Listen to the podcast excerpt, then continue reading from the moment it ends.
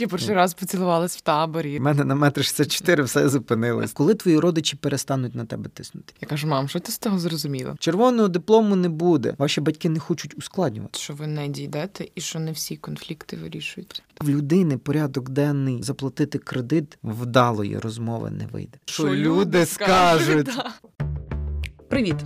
Мене звати Оля, і ви слухаєте подкаст Геп'єр. Тут ми допомагаємо тобі зрозуміти, розвинути та відкрити себе світу. Поруч зі мною засновник одноіменної освітньої спільноти Іван Омелян, який відповідатиме на всі ті питання, які так турбують тебе. І сьогодні ми будемо говорити про міжособистісну комунікацію, про комунікацію в умовах цієї перерви, у цього геп-тайму, геп-єру, про який ми говоримо. Вплив цієї комунікації на наше оточення і на тих людей, від яких або з якими ми хочемо досягнути якихось результатів. В нашому подкасті ми насправді зачепили вже достатньо багато тем. І якщо подивитись на останні випуски, вони вже перейшли до більш такого Практичного. та практичного, я б сказав, навіть навикового напряму. І останній, коли ми говорили про планування, то я трошки зачіпляв цю тему, і я сподіваюся, що ми її зараз зможемо розвинути. Це якраз коло комунікації і те, з ким нам треба говорити в першу чергу. Я думаю, що треба говорити. З собою. Оль, ти спілкуєшся з собою? У мене якийсь дежавю, тому що мене ти в попередньому подкасті теж це запитав і запитав, чи більше я з собою спілкуюсь, ніж з іншими чи ні. І от ми вивели таку формулу, що там в умовах оцієї перерви, зокрема, це була пандемія. Ми трошки більше спілкувалися з собою. Я думаю, що в умовах геп'єру і гептайму ми теж більше спілкуємося з собою. Та й в принципі треба собі більше часу приділяти, але не завжди це виходить. Ну тут якраз я б дуже хотів, щоб ми в наступній чи вже в тій перерві, яка відбувається, якраз якісно поговорили з собою. Якщо раніше в нас просто стало більше часу, і ми себе почали запитувати: Господи, чому? Я, чому я такий, а чого я жирний, чи чого я худий, чи чого там я знаю, чи чого не знаю, то тепер треба з собою поговорити фахово. І от тут ми вам допоможемо. Сам собі механізмом. психолог маєш Да, та сам собі коуч. По факту так, це така саморефлексія, але вже більш поглиблена. І я думаю, що якщо ви берете gap time, то ви вже розумієте, яку ви проблему чи які виклики ви хочете для себе вирішити, чи яких цілей навіть досягнути. Перше питання в розмові з собою це привіт, який ти, то ти, чим ти зараз займаєшся. Я вже декілька разів в нашому подкасті про це говорив. Перший крок це завжди аналіз. Тому Ми про це говорили вже в третьому епізоді про самоаналіз, але ми так це детально не розбирали. Так, і от тут якраз ми даємо по суті такий ключовий механізм самоаналізу. Коли ми говоримо про аналіз того, які ви зараз є, то просто повиписуйте, дайте собі часу трохи, хоча б 5-10 хвилин, листочок, ручка, папір, бажано не клавіатура, і сядьте і напишіть. Хто ви є, скільки вам років, що ви про себе знаєте? Що відбувається? Ми переміщаємося і стаємо збоку, дивимось на себе збоку і описуємо себе. Причому ми можемо описати внутрішню ще й частину, не тільки зовнішню, те, що ми бачимо. Та та я розумію про що ти. Я маю на увазі, що воно, ну як правило, знаєш, відбувається ситуативно десь, коли ти складаєш своє резюме, коли ти щось пишеш про себе, коли тебе просять в якійсь е, компанії розповісти про себе, коли ти приходиш на роботу, коли ти на тренінгах зрештою. Тому так важливо, коли зробити це самому усвідомлено, сісти, закрити. А дивись, от формат цього він якось ну має значення, тому що в мене таке було, що я писала собі листи. Ну тобто я не писала просто я Оля, я там така класна чи не класна. Я за відсторонений аналіз себе як об'єкта, який має різні стани. Я аналізую декілька речей: що я вмію, який в мене статус, а як я думаю про себе, так тобто який в мене статус. Так само я аналізую якісь свої фізичні показники. Пишу Як я Іван, я я, я присідаю 50 разів. Там знаєш, чи важу стільки-то там кілограм, чи моє харчування там складає 1500 калорій на день, будь-які інші характеристики, які ви про себе знаєте. Тобто тут важливо, що виписати те, що ви про себе знаєте. Це дуже цікавий експеримент. Я майже впевнений, що вам дуже сподобається. Це перше. А друге, ви можливо дізнаєтесь про себе щось дуже нове, і це теж е, такий буде прикольний інсайт. Якщо говорити вже в розрізі геп'єру, наскільки часто це потрібно робити, робити, і коли взагалі ти маєш з собою отак ну проводити такий зріз? Себе? Я роблю раз на рік. Коли ви заходите в гіп'єр, це дуже важливо, тому що ви починаєте розуміти, яким ви заходите. Тобто, через gap time ви зможете порівняти, що змінилось. Бо як ми міряємо зміну, ми дивимося, що було на початку, що було в кінці. Оті зарубочки, які ставили ваші батьки на дверях чи не на дверях. На стіні мене на стіні, так, от, де писали метр двадцять, потім метр тридцять, потім метр дев'яносто в когось. І це важливо. Я ніколи таких цифр не бачив на стіні. В мене на метр 64 все зупинилось, тому я заглибився в особистий розвиток. І такі речі допомагають нам проаналізувати потім результативність того gap time у. Ну знаєш, мені здається, що інколи це, от як ми казали, що самоаналіз, коли ти вдаєшся до самоаналізу, в тебе падає самооцінка. Бо коли ти заходиш в gap year, якщо ми, наприклад, не беремо людину, яка завершила школу, хоча і тут можна, в тебе ніби як втрачається якась соціальна роль, тому що ну ти береш gap year, значить в тебе немає роботи, значить в тебе якісь досягнення вже десь там пропали. Як тут буде? Дивіться, сам gap year чи gap time він виникає не просто так. Він виникає через те, що у вас є певний вакуум. У вас є потреба, або навіть скажу більше проблема, яку ви хочете вирішити. То ви хочете направити свій час на щось дуже корисне. І от е, друге питання, після того як ви відповіли на те, хто ви, які ви так провели цей первинний аналіз. Друге питання це: а яку проблему ви хочете вирішити? Визначитись з нею. От яку б ти проблему хотіла вирішити під час gap time у? Я би хотіла зрозуміти, куди мені далі рухатись, в принципі, як і всім людям, які беруть гептайм. Так, але є люди, які беруть гептайм навіть не для цього. Вони беруть його для того, щоб щось вивчити, написати книжку, побути з дітьми, вилікувати себе від якогось там хронічного захворювання. Цілий для гептайму чи кеп'єру може бути дуже багато. Вони можуть бути дуже різними, але ці цілі ґрунтуються на потребі чи проблемі. Але як правило, навіть якщо ми зараз говоримо про молодих людей, то це для того, аби себе краще зрозуміти і ну куди ти хочеш рухатись. Ось. Так, вивчити. Тобто, вам вже перша вправа багато на що дасть відповіді. А друга це коли ми говоримо про потребу, ви собі зрозумієте, чого я хочу. Ми з тобою вже говорили про твої потреби, Олі. Одна з них це, допустимо, там визнання. І тут, коли ви описуєте проблему для початку, я вважаю, що мене ніхто не знає. Це негативна постановка. Ми стараємося перебудувати її в от мене знають, але не всі. От або е, я б хотіла робити те що буде робити мене впливовим та відомим, чи відом... впливовою та відомою. І ми спочатку кристалізуємо проблему, яка нас турбує, а потім дивимося на неї з такої більш позитивної точки зору. В мене нема грошей. Проблема, правда? Так. А я потім сідаю і її поглиблюю і стараюсь повернути в позитив. Як тут? А ну розкажи нам всім. Я маю потребу в тому, аби заробляти більше для того, щоб задовольняти якісь інші свої потреби. Дуже важливо гептаймі виріште, які проблеми проблеми, які виклики, які глибше потреби вам потрібно вирішити. Для цього вам допоможе оце питання.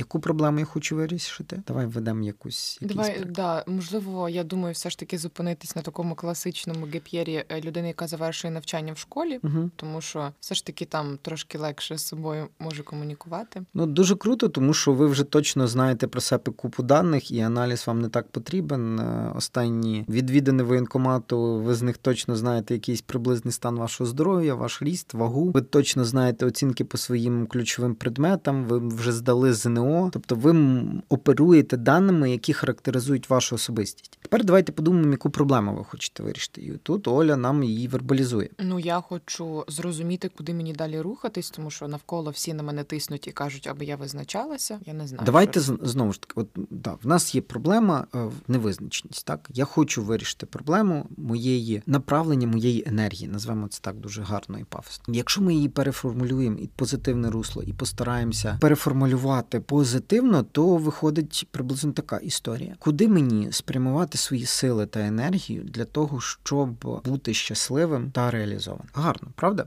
А що мені потрібно для того, щоб бути щасливим і реалізованим? Це перше питання, на яке от треба відповідати, відповідаючи на це велике друге питання. Да? Що мені потрібно, щоб бути щасливим і реалізованим? Так. Щоб на мене натиснули мої родичі, і вони мною пишалися. Натиснули твої не тиснули. А, не тиснули. Щоб угу. в мене була якась свобода. Угу. Ну, щоб я робила те, що мені подобається, але я ще не до кінця знаю, що мені подобається. Добре, давай виявимо тепер з цих тверджень якісь конкретні показники. Коли твої родичі перестануть на тебе тиснути, як ти думаєш? Ну, коли я вже буду на якійсь нормальній роботі, або десь там ну От, чимось зайнята. Та бачите, ми постійно відповідаємо за тих людей, які від нас чогось очікують, якимось дуже аморфними насправді словами. Нормально заробляти. Моя мама до сих пір не знає, чим я займаюся. Я ж серйозно кажу. Вона мене постійно запитує, як я маю правильно тебе представити, або там, знаєте, розказати про себе знайомим. Я впевнений, що в тебе така сама ситуація. Тому, коли твоя мама каже, Оля журналістка, ну там щось там робить, пише. Так, щось щось робить, щось робить, пише, ходить десь ну. десь там по тих всіх Києвах, так, ну, по так, центральних так. площах. Можливо, треба просто краще охарактеризувати як оцю нормальну роботу. Це робота, в якій ви долаєте якісь кар'єрні щаблі, в яких у вас є якась гідна заробітна плата. Краще проговорити, яка яка посада для мами є нормальною. Можливо, ви вже її займаєте. Ну от це вже ми ну як стосується більше комунікації між людьми, тому от, що от, а ми ж про що говоримо? Чому ми почали комунікації з собою? Тому що якщо ми це не проговорили нормально собі, ми не зможемо це видати іншим людям. А отже, не зможемо з ними дійти якоїсь згоди. Бо як пояснити мамі, що тобі потрібен гептайм? В смислі ти нічого не будеш робити? В смислі півроку без роботи, без нічого? Ти що? Я не буду тебе тримати. Ну правильно? Коли мамі своїй дала послухати наш перший епізод про ГПР. Я кажу, мам, що ти з того зрозуміла? Вона каже: Ну, що треба робити перерву, не спішити. Я кажу, і що ти так сказала? Ну, не дозволила якось нам з братом так зробити. А що це таке? Ні, ні, то так не треба. Ну от, от. Тобто, я того ми, не розумію. Коли, Коли ми починаємо наші думки приземляти на дуже простий комунікаційний досвід, то. А як це зробити? Ну як це проговорити? Як це дітям сказати? особливо з батьками? Ну трошки вже зовсім інше покоління, і ти вроді кажеш, але ну. Бачите, в нас виходить такий каскад. Ми не можемо прокомунікувати знайомим батькам. Батьки не можуть прокомунікувати це назовні, тому що вони, можливо, внутрішньо готові були б дати тобі часу подумати і визначитись. Але що, що люди скажуть? Да.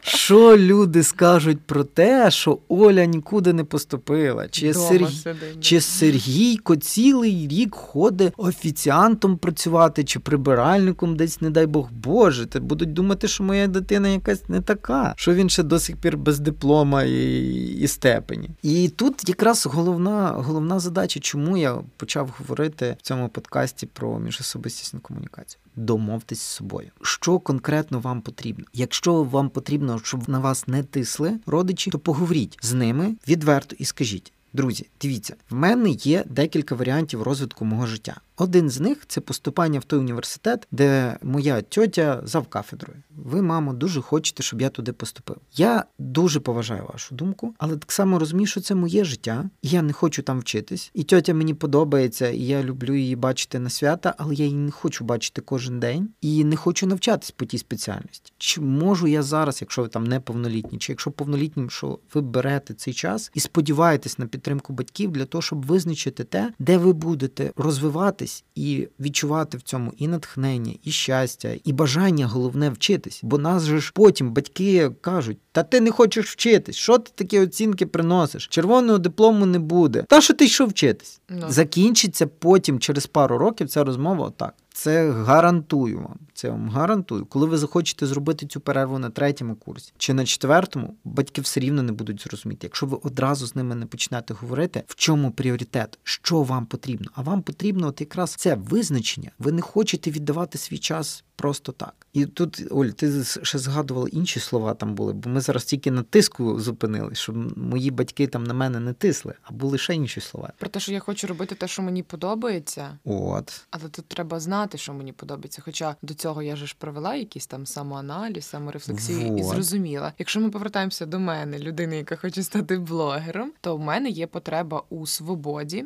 у визнанні, от в якійсь творчості. От, дуже чудово. І от коли ми говоримо ці всі прекрасні слова, ми починаємо розуміти, що свободу, творчість можна ж виражати по-різному. І блогерство, художництво, акторство чи якісь інші професії цілком ймовірно задовольнять ваші ці потреби. Коли ви через усвідомлення проблеми прийшли до глибшого коріння їхнього ваших потреб, то ви розумієте, що потребу можна задовольнити дуже по-різному. Якщо ми хочемо води чи хочемо просто напитись, ми відчуваємо спрагу, то найкраще з цим справиться вода. Але може бути і роса, і Кока-Кола, і капельниця в кінці кінців. Я думаю, що задати собі питання про проблему це почати шукати оці потреби, на які ви будете відповідати. І усвідомлюючи потреби, вам буде легше їх комунікувати. Бо спочатку вам буде важко сказати, мам, я не хочу поступати. Бо це вже вершинка айсберг. Сказати, мам, я не відчуваю впевненості.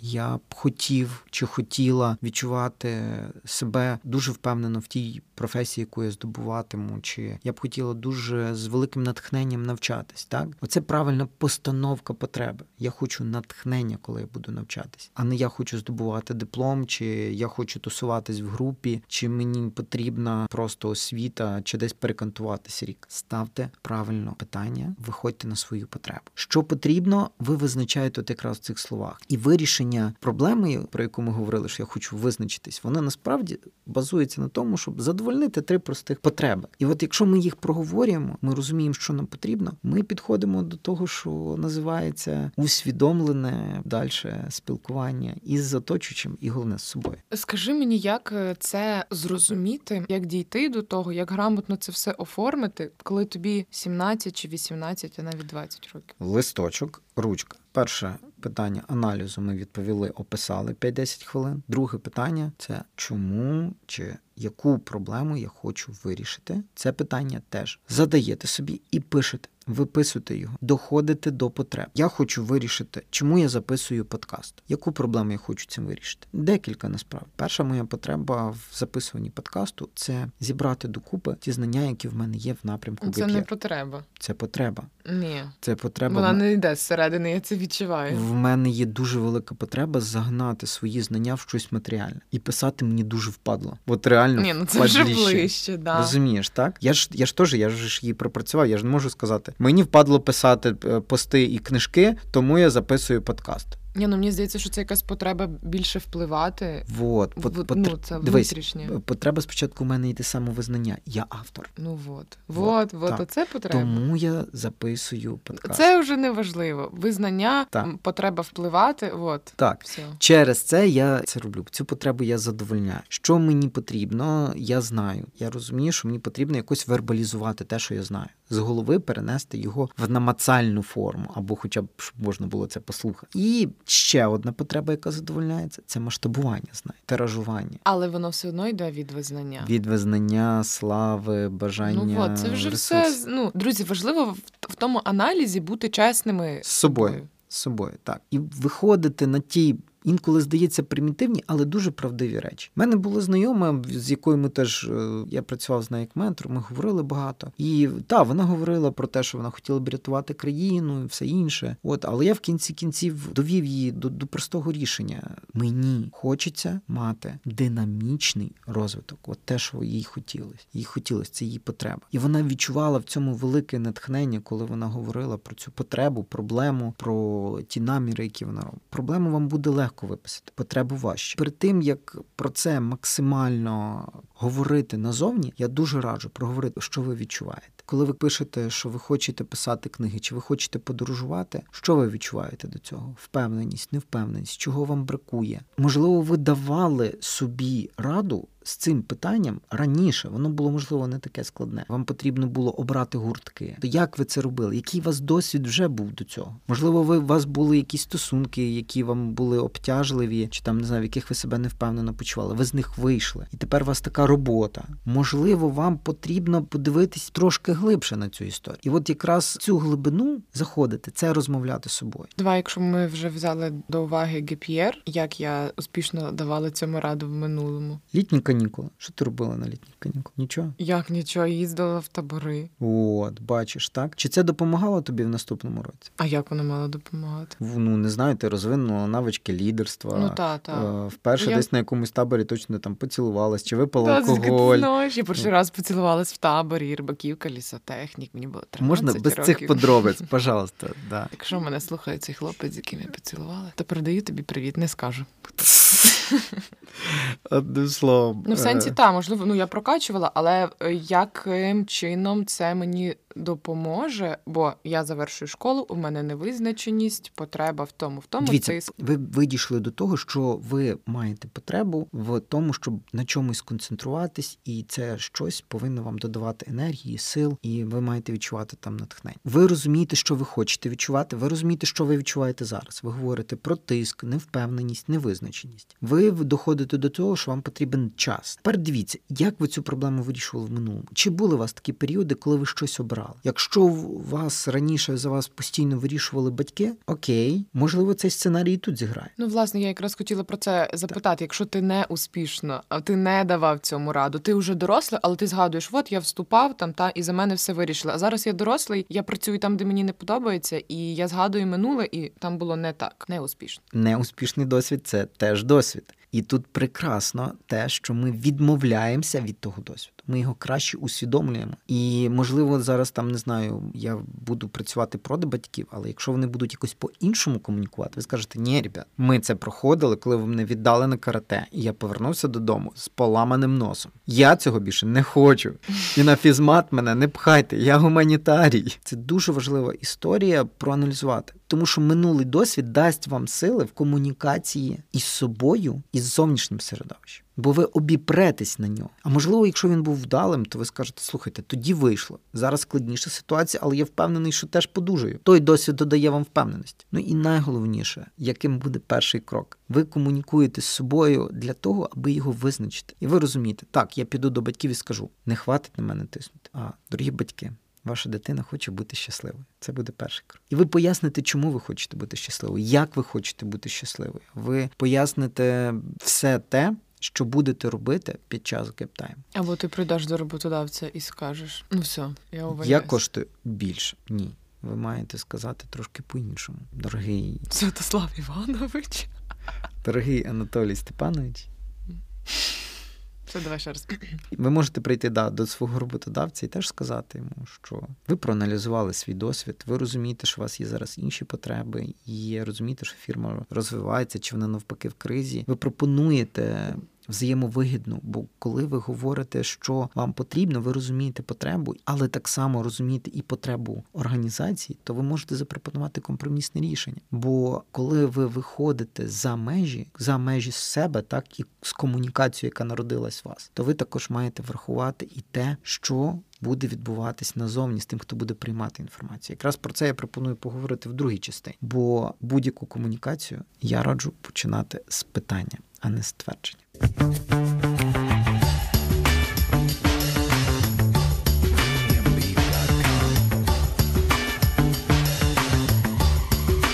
Знаєш, я от коли говорила з своєю психотерапевткою, вона каже: коли ти починаєш пропрацьовувати всередині щось, то це люди інші вони зразу це відчувають, якісь твої внутрішні зміни. Бо змінюється комунікація. І от е, якраз цей перший крок, який ви робите в кінці усвідомлення і пропрацьовування себе, він якраз дуже допомагає в початку комунікації. І я дуже закликаю цю комунікацію починати з питання, і воно обов'язково має бути відкритим, а не закритим. Типу, не як, як ти, як справи, це відкрите запитання. Як справи, я можу сказати добре. Добре. Можу сказати погано. Якщо ти мене запитаєш, як твоє життя, бо теж можу сказати добре, погано. Залежить від співбесідника, як він до вас ставиться. Ну, якщо я питаю людину, яку я давно а не якщо ти бачила, а якщо ти мене запитаєш не як, а скажи, розкажи про своє життя. В мене нема виходу, я не можу сказати. ну, розкажи, що ти там, як ти там, що нового, да? Шановні. І от коли ви приходите до батьків і збираєтесь їх ошарашити тим, що ви збираєтесь взяти геп'єр чи своєму чоловіку і сказати, що ви звільняєтесь з роботи для того, щоб побути наодинці з собою, і ви розумієте, що в принципі це важке рішення, це важка інформація, яку треба буде сприйняти. Почніть її з питання. Розкажи про те, як ти себе почуваєш. Розкажіть е, тату, мам, про ваші теперішні проблеми.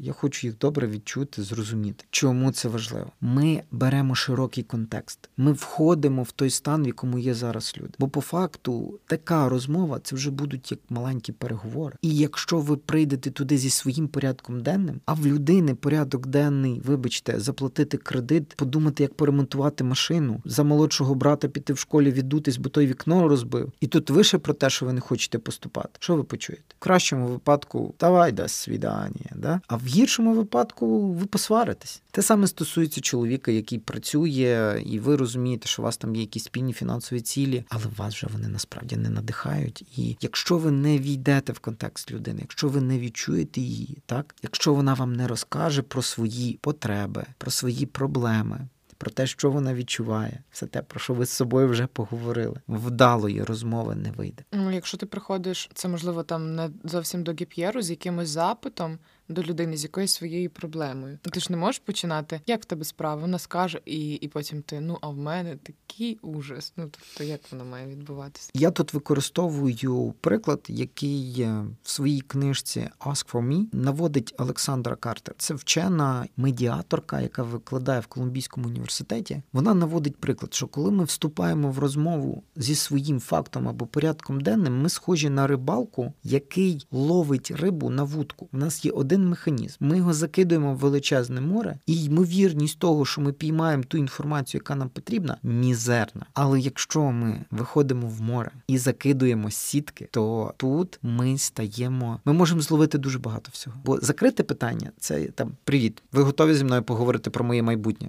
Ну так чи ні? Але ми не знаємо контексту, в якій людина каже так чи ні. А коли ми кажемо, розкажіть, будь ласка, про те, що у вас там сьогодні відбувалось, як ви себе почуваєте? Розкажіть, розкажіть, мені справді цікаво. Люди ж не знають, чому цікаво. Вони ж думають, що ти вічлива, хороша дитина, чи там хороший, добрий чоловік, і ти зараз запитуєш про самопочуття. Це по факту так і є. Ви турбуєтесь про той стан, який має людина. І ви на ці сітки, на це відкрите питання розкажи, поясни. Ви зловите купу всього. Але ймовірність того, що там буде саме те, що ви використаєте для вашої подальшої розмови зростає в рази. Ну знову ж таки, якщо ти приходиш зі своєю проблемою, то тобі все таки треба вникати в цей стан, в якому перебуває зараз людина. Якщо я прийду до тебе і скажу, блін, мені так хірово. Так і буде. Ну так і буде. Ти почнеш мені розказувати про те, як тобі погано. А я розуміючи це, скажу тобі, Оль, напевно, зараз не варто вести якихось складних розмов. Варто випити теплого чаю, з'їсти гаряче печенько, і все буде добре. Або навпаки, підвести тебе до того, що можливо варто вже почати вирішувати проблеми через те, що тобі так погано. Можливо, варто зробити такі, такі, такі кроки. Ми можемо почати оцю довгу розмову. Бо інколи люди не знають, що почати розмову, а вони починаються не з закритих питань, а з відкритих. Навіть вони починаються зі стверджень. Інколи зі стверджень, а інколи там як в тебе справа? Розкажи про своє життя. Що там Індія взагалі? Чи там що там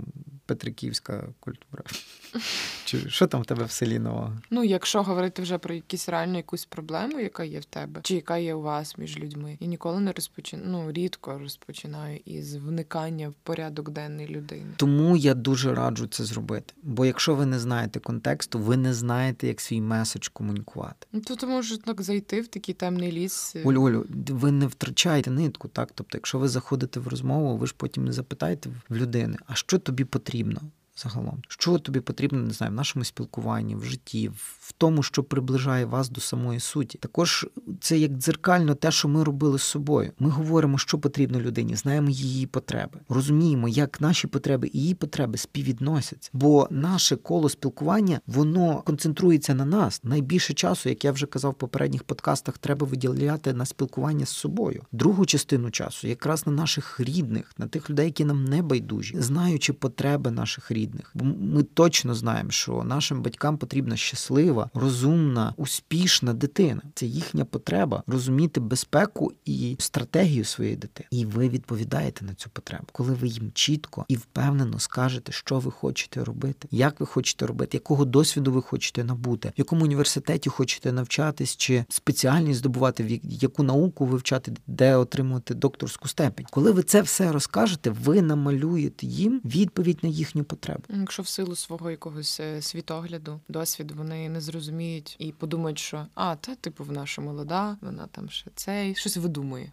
Угу, потрібна буде не одна комунікація. Потреба і бажання наших батьків, чи наших коханих, чи наших братів, сестер, знайомих, друзів, в тому, щоб ми були щасливі, задоволені, впевнені. Ну навіть не потреба, а їхнє бажання батьків це більше потреба. В наших партнерів, там чоловіків, жінок, е, хлопців, дівчат, в них потреба інша в тому, щоб біля них була зона підтримки. Треба їм пояснити, якщо ви хочете, щоб ця зона підтримки була, то має бути те, що її створює. Я маю хотіти підтримувати. Ми не можемо нічого робити з під палки. Ми не можемо бути доброю дитиною з під палки. Ми не можемо бути чимось через силу. Ми маємо цього хотіти всією, всім своїм єством. Добре, ще такий варіант. Якщо людина, з якою ти вступаєш в переговори, не здатна до комунікації, це то все, що ти угу. стільки що сказав, ти витрачаєш свої сили, тому що ти розумієш свою мотивацію, але а людина не розуміє. Може розуміє, просто вона не здатна. Окей, е, знову ж таки, ми розуміємо, що ця людина впливає на наше життя. Ми стараємося проговорити їй все те, що ми хочемо сказати. І тут кажу, ми робимо першу помилку, тому що з самого початку треба допомогти людині розібратися з тим, що відбувається в неї, коли вона розказує свій контекст, коли вона каже про свої потреби, коли вона каже, що її непокоїть, так коли не каже.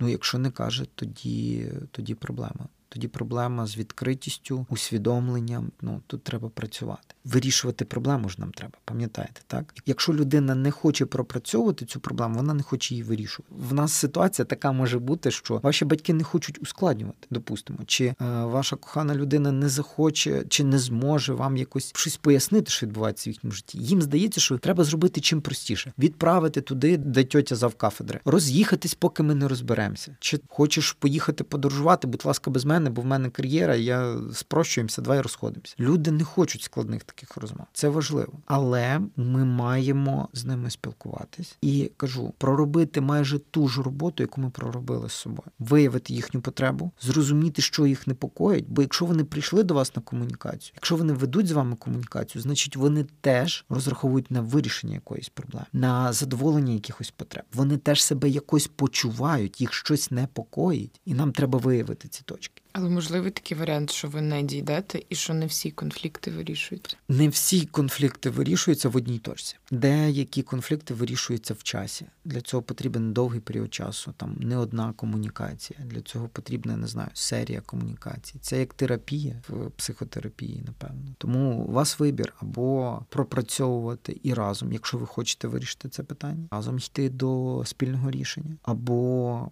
конфліктувати і з цим рішенням йти самим, але ви тоді точно втратите втратити підтримку рідних, коханих, друзів, якщо ви це не зможете їм скомунікувати. Правильно. Це дуже насправді енергозатратна історія. Абсолютно, тому я тут можу побажати тільки сили і дуже хорошої комунікації з собою. Бо коли ви добре визначились зі всім тим, що нам потрібно, то вам легко комунікувати з іншим. Ви легко з свою позицію можете відстояти і вписати свою позицію в той контекст, в якому живе людина. Ну ви не можете її змінити, так але можете зробити так, що ви можете дійти згоди. Але насправді ще варто реально оцінювати ситуацію, розуміти, які комунікації приведуть вас до чогось, а які є. Ну бо ми вже сказали, що це великий пласт енергії на це йде, і ну розуміти істинну мету для чого це, і відкидати якусь таку навіть емоційну складову. Моя думка, ремарка на те, що ти сказала, успішно провести і проводити комунікацію це розуміти свої потреби, розуміти потреби людини і вести розмову чи ваше спілкування до того, аби потреби обох, проблеми обох були вирішені. Вам для цього потрібно скоординуватись і зробити от спільний якийсь перший крок. Чи це батьки, які не готові до вашого кептайму, чи це кохана людина, яка щось не може ніяк вам сказати, чи якій ви щось не можете щось сказати, чи між вами якісь проблеми, чи це друзі, які не розуміють, чого ви такі активні, круті, чи чого ви такі взагалі не визначені, треба, як і всі, поступати,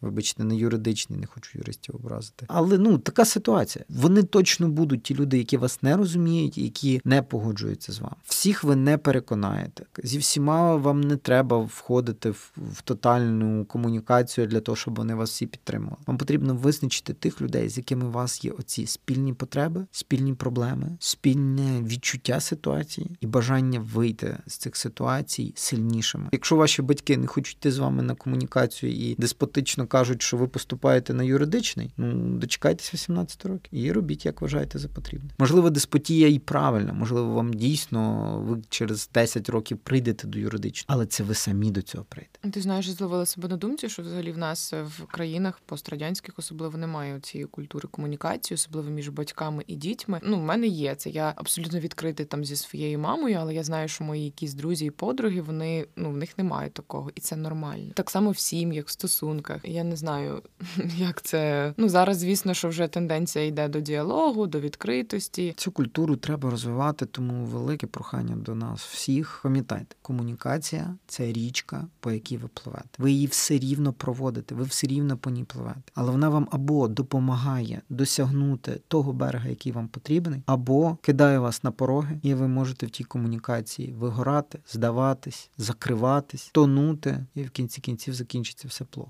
Але я вірю, що якщо вчитись гребти, розуміти себе і розуміти, що ви транслюєте назовні, розуміти, що кожна людина, яка з вами пливе по тій річці комунікації, вона має свої потреби і має всі ті питання, які ви собі задаєте, тоді ви точно всі разом допливете до бажаної мети. У мене ще перед тим як ми фіналізуємося, є таке запитання. Я думаю, що воно багато кого турбує, як комунікувати із якимись деструктивними особистостями і з токсичними. Це вже, звісно, ближче до конфліктів, та до якихось таких прям супер переговорів, але все ж таки це важливо, як цю емоційну складову відкинути, як прокомунікувати. Є декілька моментів. Давай для початку зрозуміємо, якщо людина вступає з нами в проактивну в комунікацію, в неї є якась потреба. Для початку завжди я дуже рекомендую включити активне слухання. Активне слухання це проста техніка, яка ґрунтується на трьох показниках: зовнішні прояви того, що ви людину чуєте це кивання, підтакування, питання, жести, зоровий контакт з людиною, внутрішнє сприйняття, перефразування, уточнення в людини якоїсь інформації, яку вона вам доносить, і актуалізація. Як ти сказала? Чи я от почув в тому всьому, що ти сказала, от таке. Ну, Виходить гарна, гарна розмова, де людина відчуває свою важливість, відчуває важливість інформації. Так, а якщо вона кричить? Е-е-е, Якщо кричить з самого початку, використовуємо трошки іншу. Спочатку я теж відчуваю такі самі емоції, як ти. Підкреслюємо спільність. Але я не кричу. Я дуже поважаю тебе. Мені важливо те, що ти кажеш, але я хочу почути тебе, а не затикати вуха від е, супердецибел. І важлива вербалізація. Я бачу і відчуваю твій гнів, роздратованість. Якщо ви хочете знизити негативні емоції людини, то в першу чергу вербалізуйте її почуття, бо людина якраз хоче їх побачити у вас. Ви не повинні кричати. Ви маєте сказати: Я бачу і відчуваю твій біль, негатив, злість. Я розумію, чому вона виникає. Це справді має бути так. Тобто, якщо ви цього не розумієте, то краще біжіть або кричіть на зустріч. Але ця комунікація нікуди не приведе. Але якщо ви зможете вербалізувати, ви вже знизите градус розмови. Коли ви підкреслите значущість цієї людини для вас, чому ви не розвернулися і не пішли, чому ви не кричали йому? Поясніть, що ця людина настільки для вас значуща, що ви її чуєте, навіть коли вона кричить, і підкресліть спільність. Ми ж з тобою, друзі, давай не кричати один одного, давай домовимо, давай поговоримо. Такі речі вони знижують негатив. Коли ж людина просто неадекватна в метро на вас соре, то я інколи кажу, Господь тебе простить. Ну, і, да, ну просто я, я думаю, що це варто було зачепити, тому що все ж таки це теж складова комунікації. Ми зрозуміли, що потрібно окреслити та ці кола спілкування, і власне в центрі повинен бути ти, і з собою потрібно спілкуватися найбільше. Коли ти зрозумієш, розкладешся в себе всередині по полочках, тоді тобі буде легше транслювати свою проблему і відтак уже потребу іншим людям. Так вийшло, що ми сьогодні відповідали на питання, як пояснити людям, чому в мене gap year чи gap time. Так і назвемо наш випуск. Так. Як пояснити всім навколо, що ви берете собі час? Але насправді цей подкаст сьогодні про ширше, про те, як нам загалом спілкуватись і брати від цього максимум сил та енергії. Я дуже розраховую на те, що ви будете комунікувати з нами своїми коментами, лайками, шерами, будете долучати до нашої спільної комунікації. Комунікація в тебе хорош. Я просто тепер дуже сильно чую ці ши. Я тобі давно про це. Вот, я тепер їх дуже чую. Я з тобою позаймаюся дикцією. Так, будь ласка. Дай я скажу. Що я там? Лайками, А, да. Я дуже буду коле... е, не колеги. О, Боже. Друзі, Друзі. насправді гряде локдаун, і це буде такий люфт часу. Звісно, що він не буде такий, як був в березні, але все ж таки часу з'явиться, можливо, трішечки більше, і у вас буде цей простір, час, щоб покомунікувати з собою, поспілкуватися і краще зрозуміти себе, і потім транслювати це назовні. Я кажу це і собі, і вам, і навіть Омеляну. А я скажу те, що комунікуйте з нами. Коментуйте, лайкайте, шерте, пишіть нам в приват, е, розказуйте про свої історії. Ми їх будемо згадувати в наших подкастах і щиро хочемо, щоб е, кожна ваша комунікація була ефективна, крута і приносила вам більше енергії, задоволення і вирішувала ваші проблеми. Ставте зірочки в Apple Podcast і в Google Podcast. В Google Podcast є зірочки, кстати. Ну, щось є точно. От ставте Щось і- ставте там одним словом. Дякую Ми вас вам. любимо, дякуємо, що ви нас слухаєте. Всього найкращого.